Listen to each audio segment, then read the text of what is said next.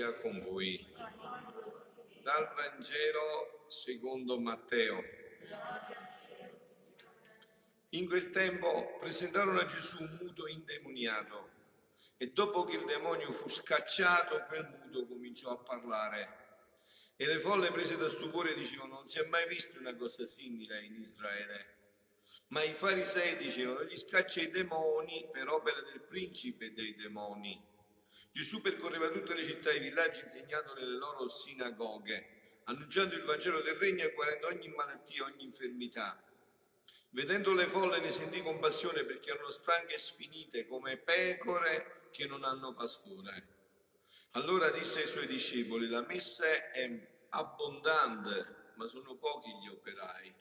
Pregate dunque il Signore della messe perché mandi operai nella sua messe. Parola del Signore. Parola del Vangelo cancelli tutti i nostri peccati. Siano lodati Gesù e Maria. Avete sentito che Gesù ha detto che c'è molto da lavorare, che non c'è una crisi di lavoro, c'è una crisi di operai, ma non di lavoro. Il lavoro è abbondantissimo, solo che ci sta chi fatica, non c'è chi lavora. La messa è abbondante, ma non c'è chi lavora. Lavoriamo magari per la terra, è vero, per fare tante cose che sapete bene che voi conoscete qualcuno che dalle vostre parti si è portato qualcosa dall'altra parte. Non ci portiamo niente. Soldi, case, niente. Però ci diamo tanto da fare. E invece per la vita eterna non c'è chi lavora. Sono tutti in altre faccende affaccendate. Infatti io stasera ho voluto impostare la mia omilia proprio su questo punto, che era molto caro a un grande santo, che da questa grandissimo santo, io più vado ad approfondire questo santo e più vedo che è un abisso indescrivibile, che ha fondato tutta la sua vita proprio su questo. Pregate dunque il Signore della messe, perché mandi operai nella sua messe.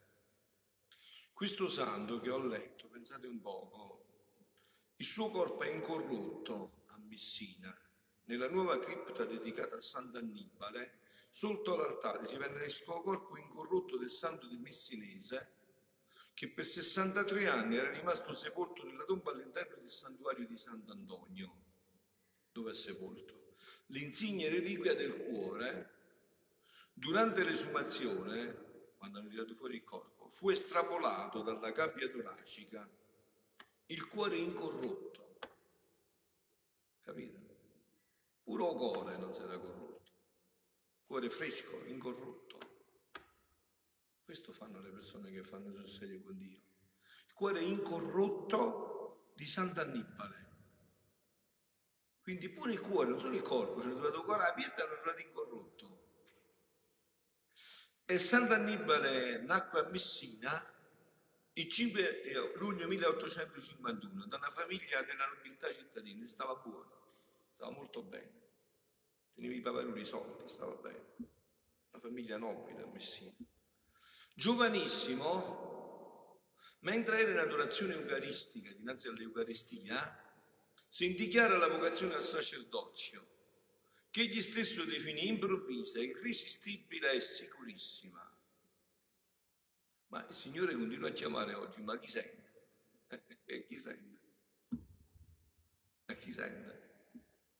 Tale chiamata si sviluppò e crebbe nella piena comprensione della primaria importanza della preghiera per le vocazioni, prima che lo scoprisse, la scoprisse nel comando di Gesù riportato nel Vangelo, quello che io ho letto, e il parallelo Luca 10,2, pregate il padrone della messa.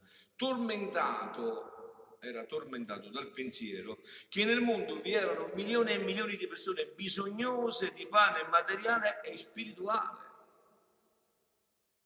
afflitto per la scarsità di anime generose che si dedicassero alla loro salvezza spirituale e materiale, il padre di Francia trova la risposta nel comando di Gesù.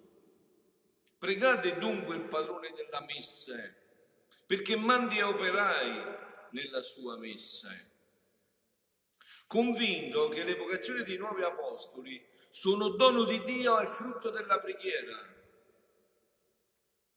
La preghiera ci dà tutto, ma chi c'è che prega oggi? Chi è che grida con forza e grida e lacrime a Gesù? Noi di Gesù abbiamo un'idea di qualcosa che sta chissà dove, perché non l'abbiamo mai incontrato personalmente. Non entra nella nostra vita, nei nostri rapporti personali. Egli già da allora considerò operai della messa non soltanto i sacerdoti e i consacrati e le consacrate, ma anche tutti coloro che sono chiamati a impegnarsi in attività a beneficio del prossimo nella Chiesa e nella società. Vi ho detto già altre volte, e colgo l'occasione per dirvelo stasera di nuovo, vi ho detto già che i voti che ho fatto io di povertà, di castità e di obbedienza li dovete fare pure voi. Avete capito? Li dovete fare pure voi, li rimandate, ma li dovete fare tutti.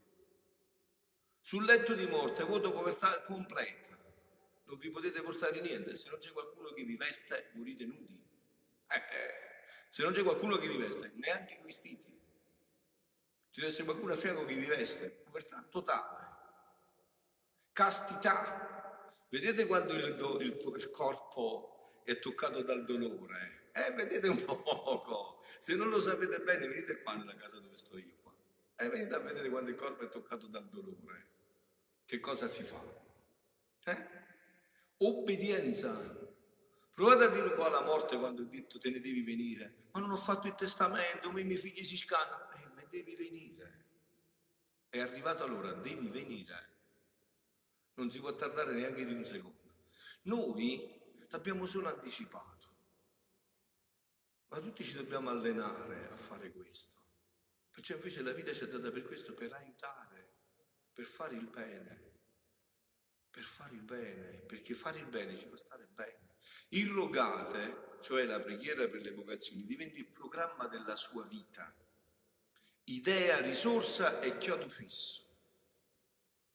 Per tutte le sue opere, Attratti dal suo carisma, uomini e donne si unirono a lui. Padre Annibale fondò due congregazioni, le figlie del Divinzero nell'87 e i rogazionisti nel 97, che esprimono, 1897, che esprimono con un quarto voto l'impegno di pregare e di agire in attività specifiche per le vocazioni, con centri di spiritualità, di discernimento e di promozione vocazionale, con attività editoriali e con seminari Padre Annibale, bruciato dall'amore di Dio e del prossimo, spende la sua vita per adoperarsi instancabilmente affinché si obbedisca al comando di Gesù. Pregate dunque il padrone della messa, perché mandi operai nella sua messa. Perciò compone, stampa, diffonde preghiere in tale scopo in tutte le lingue, sollecita papi, vescovi a farsene maggior carico, istituisce la gerarchia, la sacra alleanza sacerdotale e per i laici la unione di preghiera per le vocazioni impegna i suoi figli e figlie spirituali affinché con tutti i mezzi a disposizione si adoperino a far sì che questo spirito di preghiera diventa incessante e universale. Il suo anelito ha trovato finalmente la massima rispondenza ecclesiale nella giornata mondiale di preghiera per le vocazioni istituita da Paolo VI nel 1964. La Chiesa onora a padre Annibale Maria di Francia con, con il titolo di insigne apostolo per le preghiere e per le vocazioni. Giovanni Paolo II, l'altro instancabile grande santo, lo ha proclamato beato il 7 ottobre 1990 e lo ha dichiarato autentico anticipatore, zelante maestro della moderna pastorale vocazionale e il 16 maggio 2004 lo ha iscritto nell'albo dei santi l'ha fatto prima beato e poi santo. Sant'Annibale, vi ho detto che poi interessa a me per entrare in questa parte finale, Sant'Annibale, come ben sapete che vi ho detto tante volte, è stato la guida spirituale di, San, di, mm, lui, di Teresa Picarretta, di, Teresa, di Luisa Picarretta, è stato sempre la sua guida spirituale, nel senso che è stato dal 2000, dal, eh, dal, dal dal 1910 al 1927, 17 anni, in cui però ha passato a vaglio tutti gli iscritti. E avete sentito che cosa aveva fatto prima? Avete sentito quello che vi ho letto prima? Che cosa aveva combinato questo santo? Tutta la sua vita era tutta infiammata da questo. Quindi a Luisa l'ha, conosciuta quasi alla fine, nel 1910. E sentite che scrive. Però dopo che ha conosciuto Luisa, perché tutto questo che ha detto, eppure noi non abbiamo fatto manco un'unghia di questo, lui tutto questo che ha questo poi l'ha considerato tutta spazzatura, tutto questo po' di ben di Dio che già aveva fatto, no? In questo periodo, dice eh, Sant'Annibale, nella meditazione del mattino scrisse, oltre alle ore della passione di nostro Signore Gesù Cristo, leggo con molta calma e riflessioni due o tre capitoli degli scritti sulla divina volontà. E i lumi che ricevo sono intimi e profondi. Io vedo in essi una scienza sublime e divina, benché non l'ho capita del tutto per la mia mancanza di intelligenza. Ci mia, capito? Sono scritti che occorre dar da conoscere subito al mondo credo che faranno moltissimo bene. Per quanto sublime questa scienza della divina volontà, tanti più questi scritti dettati dal cielo la presentano più chiara e pura. E secondo il mio parere, e pure il mio, io non so niente in rapporto a lui, ma pure io ho il mio parere, secondo il mio parere, nessuna intelligenza umana avrebbe potuto formularli, questi scritti. Sappia che ormai, senti che dice, non mi occupo quasi, non mi occupo, che ormai non mi occupo quasi mai più dei miei istituti, perché da che ho messo mano tutta la mia attenzione sulla grand'opera della divina volontà, non penso altro che a questo. Capito? Ne parlo con delle persone spirituali, me ne intrattengo con chi posso ne do notizie pure nei miei istituti.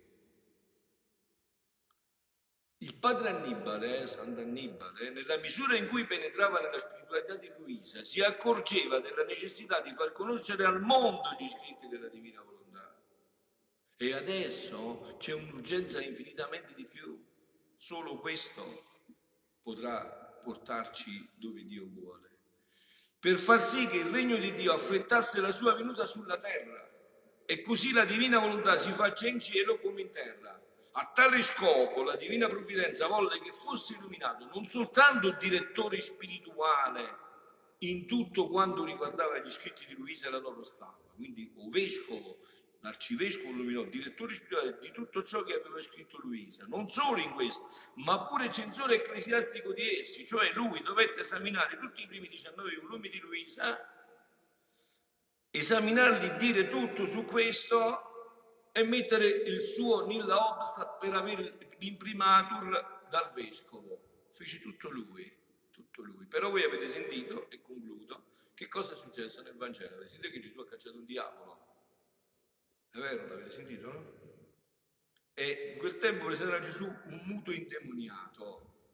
E dopo che il demonio fu scacciato, quel muto cominciò a parlare e le folle prese da stupore dicevano non si è mai visto una cosa di simile in Israele, ma i farisei si rimisero tutti ad applaudire. Che fecero i farisei? Dissero, è per opera del diavolo che scaccia i diavoli. E così anche per questi scritti. Nonostante che abbiamo figure così enormi che l'hanno già viste, ci potrebbero essere dei dubbi su queste cose visto che ci sono questi grandi santi che hanno capito che tesoro era questa meraviglia, che tesoro nasconde queste meraviglie.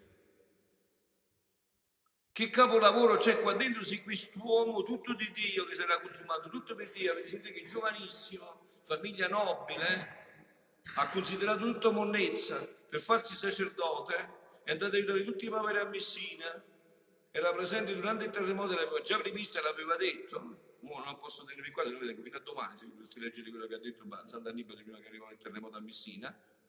Eppure lascia tutto per questo. Lascia tutto per questo. Per questo che con cui io vi leggo e concludo.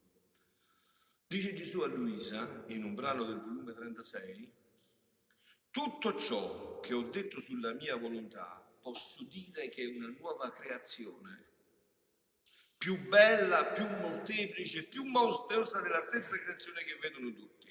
Anzi, o come quest'ultima le resta dietro. E come è impossibile all'uomo distruggerla? Può l'uomo distruggere tutta la creazione? È impossibile. E come è possibile l'uomo distruggerla e soffocare la luce del sole, impedire l'impetuosità del vento, l'aria che tutti respirano? È impossibile per l'uomo. E di tutte le cose farne un mucchio, così non possono soffocare, molto meno distruggere nulla di ciò che ho detto sulla mia divina volontà. Niente. Non si può toccare niente quando l'opera è di Dio.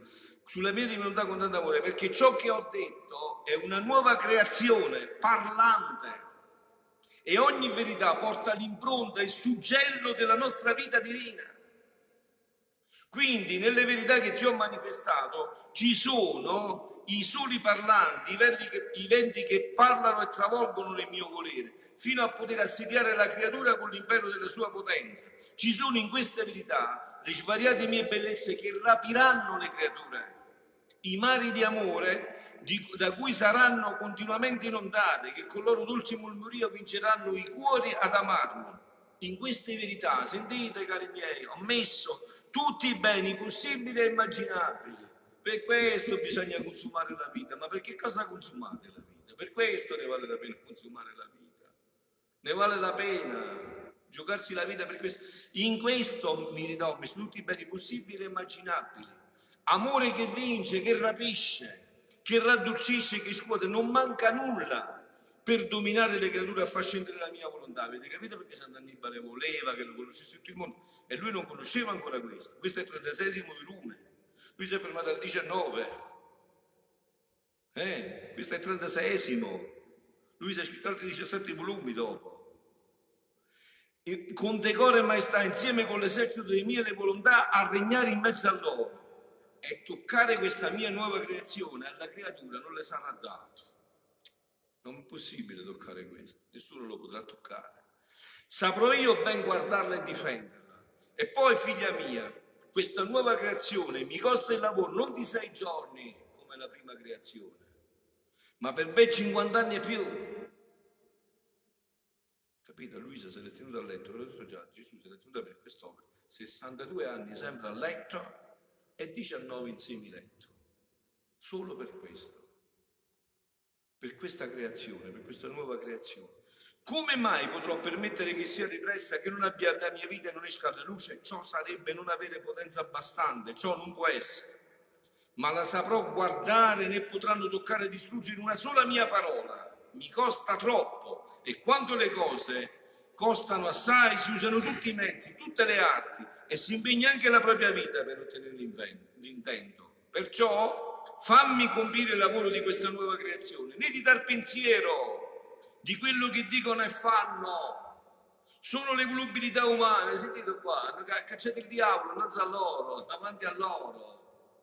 E gli hanno detto, eh sì, sei il capo dei diavoli e perciò cacci i diavoli.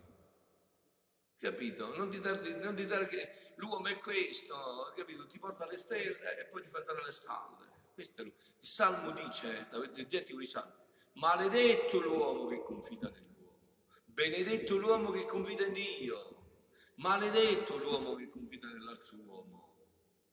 Quindi sono le solite probabilità umane che a un soffio di vento vengono nero, a un altro soffio si tolgono la splenda e vedono bianco. Quindi saprò io travolgere tutti e far uscire le mie verità come esercito agguerrito a dominare le creature. Pazienza ci vuole da parte mia e da parte tua, senza spostarci siano lodati Gesù e Maria.